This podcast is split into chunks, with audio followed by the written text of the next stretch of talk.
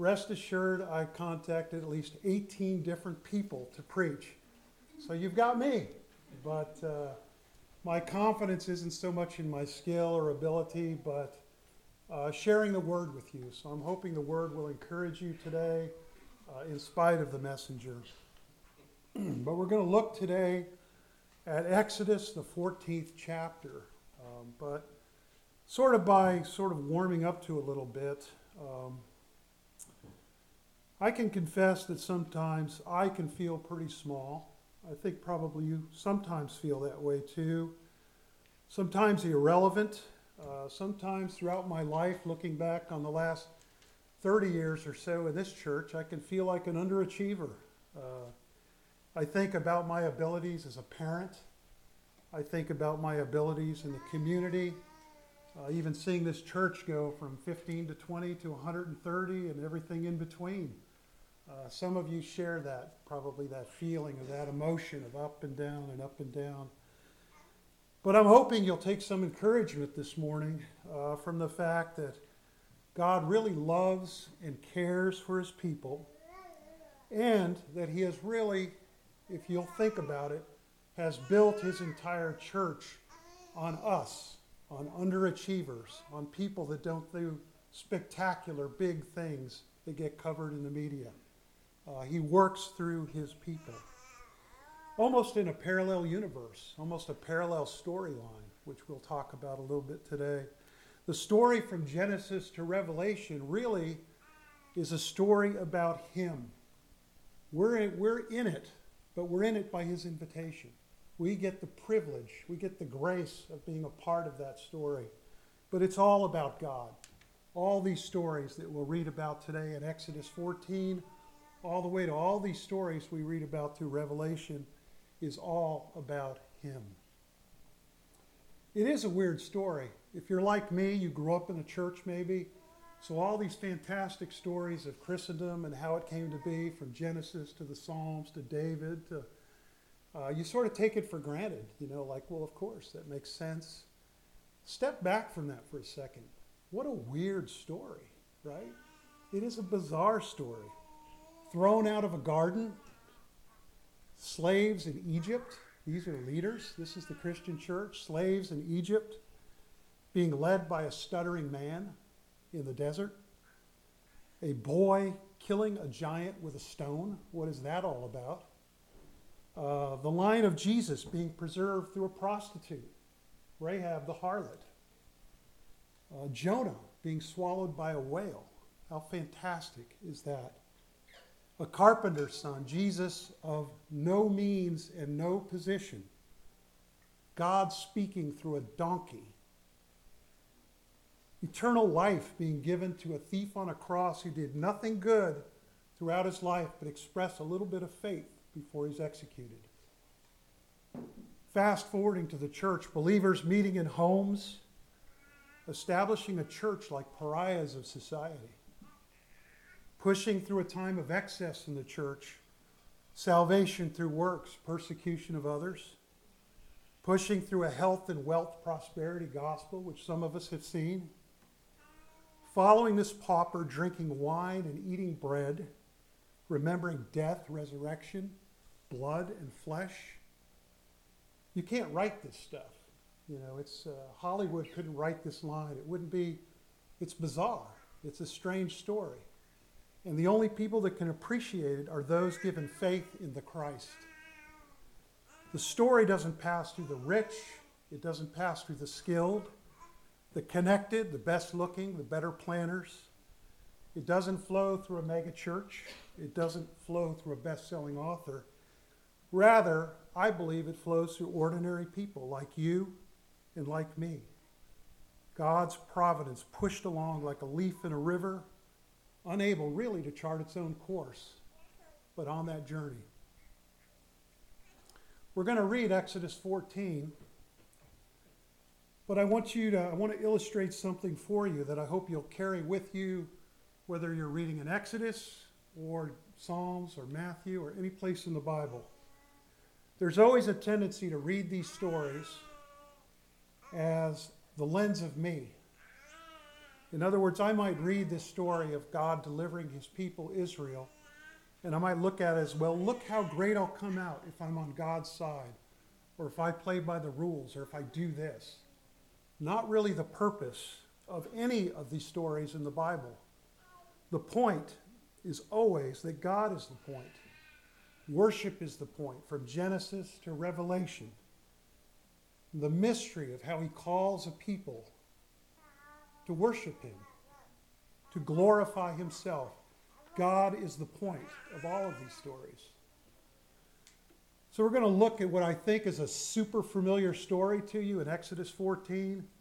If you want to follow it, you can. If you want to just sit back and hear it, that's how I do it. So feel free to do that. Starting out at the very beginning, it says, and listen to this. Then the Lord said to Moses, so this is God Himself talking. That's a point that's been missed by me a lot. God is prescribing what you're hearing right now for Israel. Then the Lord said to Moses, Tell the Israelites to turn back and encamp between Migdol and the sea. They are to encamp by the sea, directly opposite Zephon. Pharaoh will think the Israelites are wandering around the land in confusion, hemmed in by the desert. And I will harden Pharaoh's heart, and he will pursue them. Listen to this. But I will gain glory for myself through Pharaoh and all his army. And the Egyptians will know that I am the Lord. So the Israelites did this. When the king of Egypt was told that the people had fled, Pharaoh and his officials changed their minds about them. What have we done? We let the Israelites go, and we've lost their services to us as slaves. So he had his chariots made ready and took his army, 600 of his best chariots, along with all the chariots of Egypt, all his officers, and all his men. And the Lord, the Lord hardened the heart of Pharaoh, the king of Egypt, so that he pursued the Israelites who were marching out boldly. The Egyptians, all Pharaoh's horses, chariots, horsemen, and troops, chased the Israelites and overtook them, camped by the sea, hemmed in by two mountains, nowhere to go. As Pharaoh approached, the Israelites looked up, and there were the Egyptians marching after them. They were terrified and cried out. They said to Moses, Was it because there were no graves in Egypt that you brought us to the desert to die? Sarcasm. I would have been in that group. What have you done to us, bringing us out of Egypt? Didn't we say to you in Egypt, Leave us alone, let us serve the Egyptians? It would have been better for us to serve the Egyptians and die in the desert. Moses answered the people, Don't be afraid. Stand firm, and you will see the deliverance the Lord will bring to you today. All the Egyptians you see around you today, you will never see again. The Lord will fight for you. You need only to be still. Then the Lord said to Moses, Why are you crying out to me? Tell the Israelites to move on. Raise your staff and stretch out your hand over the sea to divide the water, so the Israelites can go through the sea to dry ground. I will harden the hearts of the Egyptians so that they will chase them. I will gain glory through Pharaoh and his army, through the chariots and his horsemen. The Egyptians will know that I am the Lord when I gain glory through Pharaoh, his chariots, and his horsemen. Then the angel of the Lord, who had been traveling in front of Israel's army, withdrew and went behind them. The pillar of cloud moved in front and stood behind them coming between the army of Egypt and Israel. Throughout the night, this cloud brought darkness to one side and light to the other, so neither could get near each other all night long.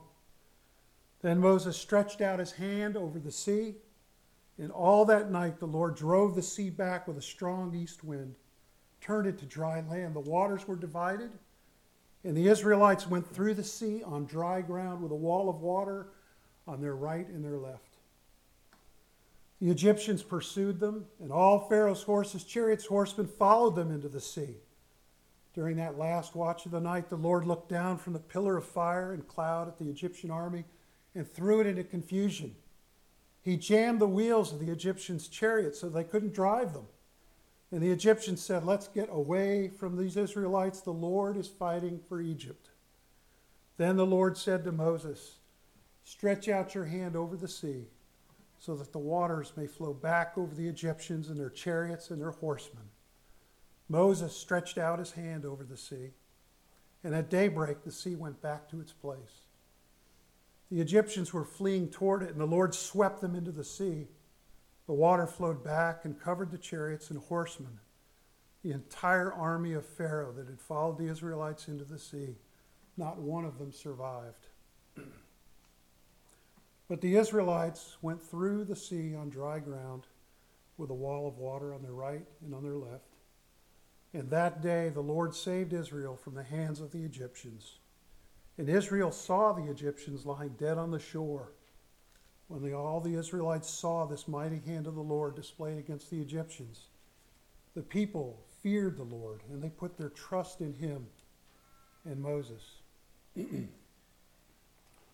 so, what encouragement does this scripture have to us through this wild and improbable tale?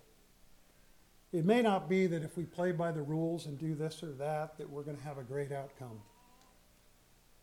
I don't know if you've ever felt discouraged or hopeless about school, work, political climate, circumstances of life. If you're like me, you have, you will. Um, but what can we learn from looking at God's Word for His people?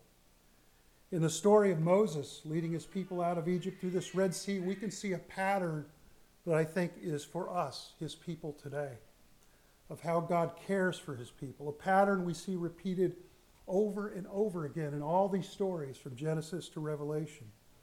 A pattern that we can take comfort in.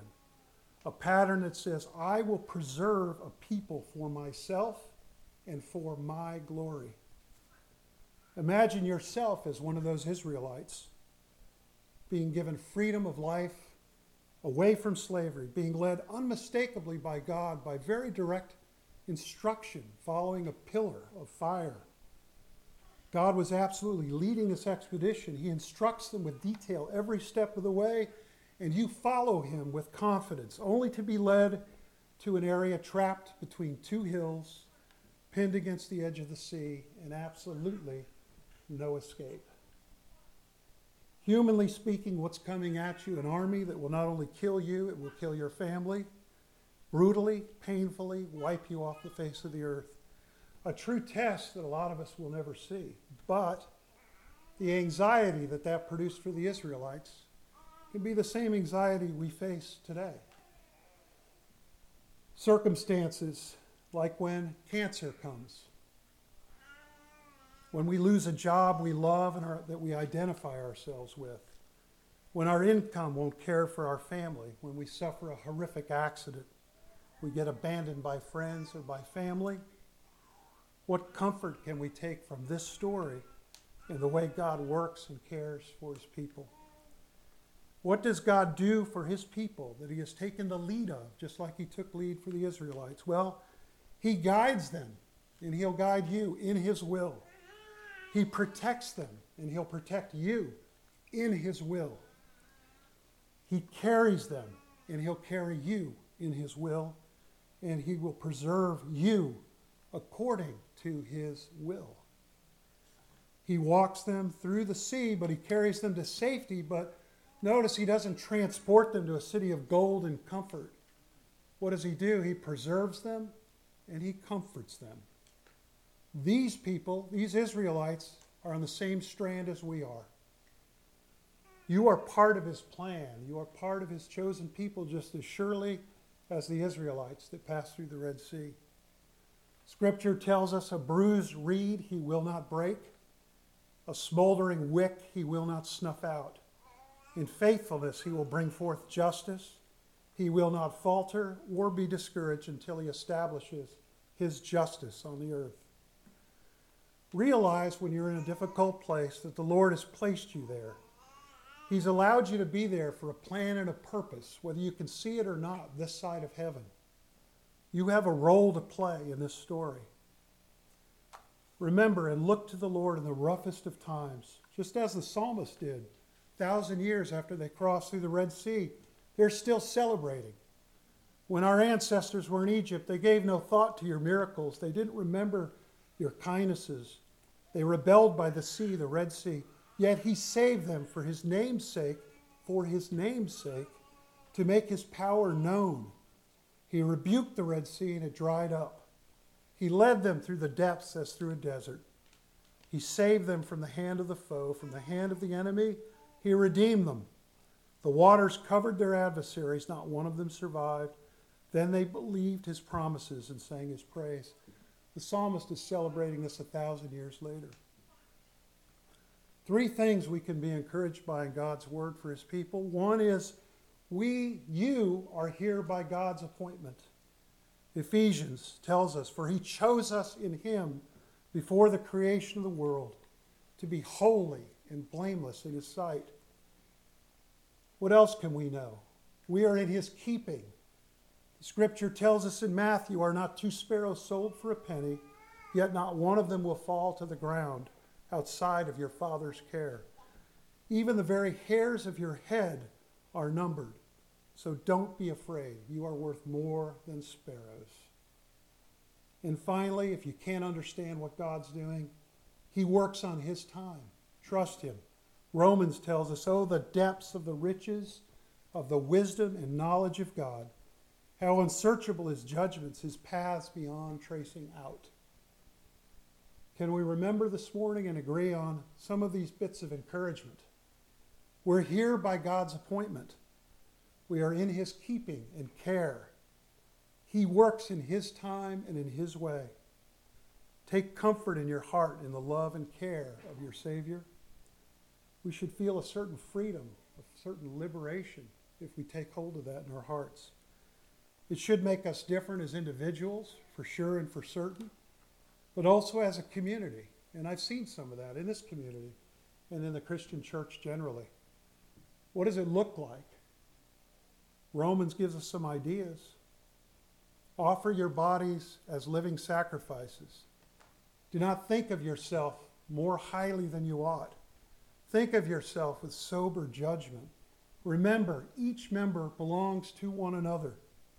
Detest what is evil, cling to what is good. Be devoted to one another. Outdo yourselves in honoring one another. Be joyful in hope, patient in affliction, persistent in prayer. Share with those in need and practice hospitality to each other. Live in harmony with one another. Enjoy the company, enjoy the company of the lowly, Scripture tells us.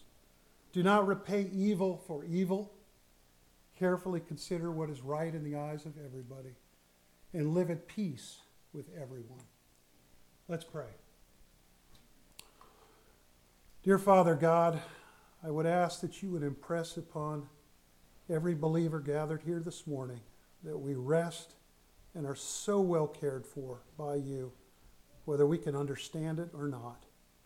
We thank you for the honor and the privilege to be part of this grand strand that goes from Genesis to Revelation that calls a particular people for a particular purpose to glorify you and to enjoy you forever.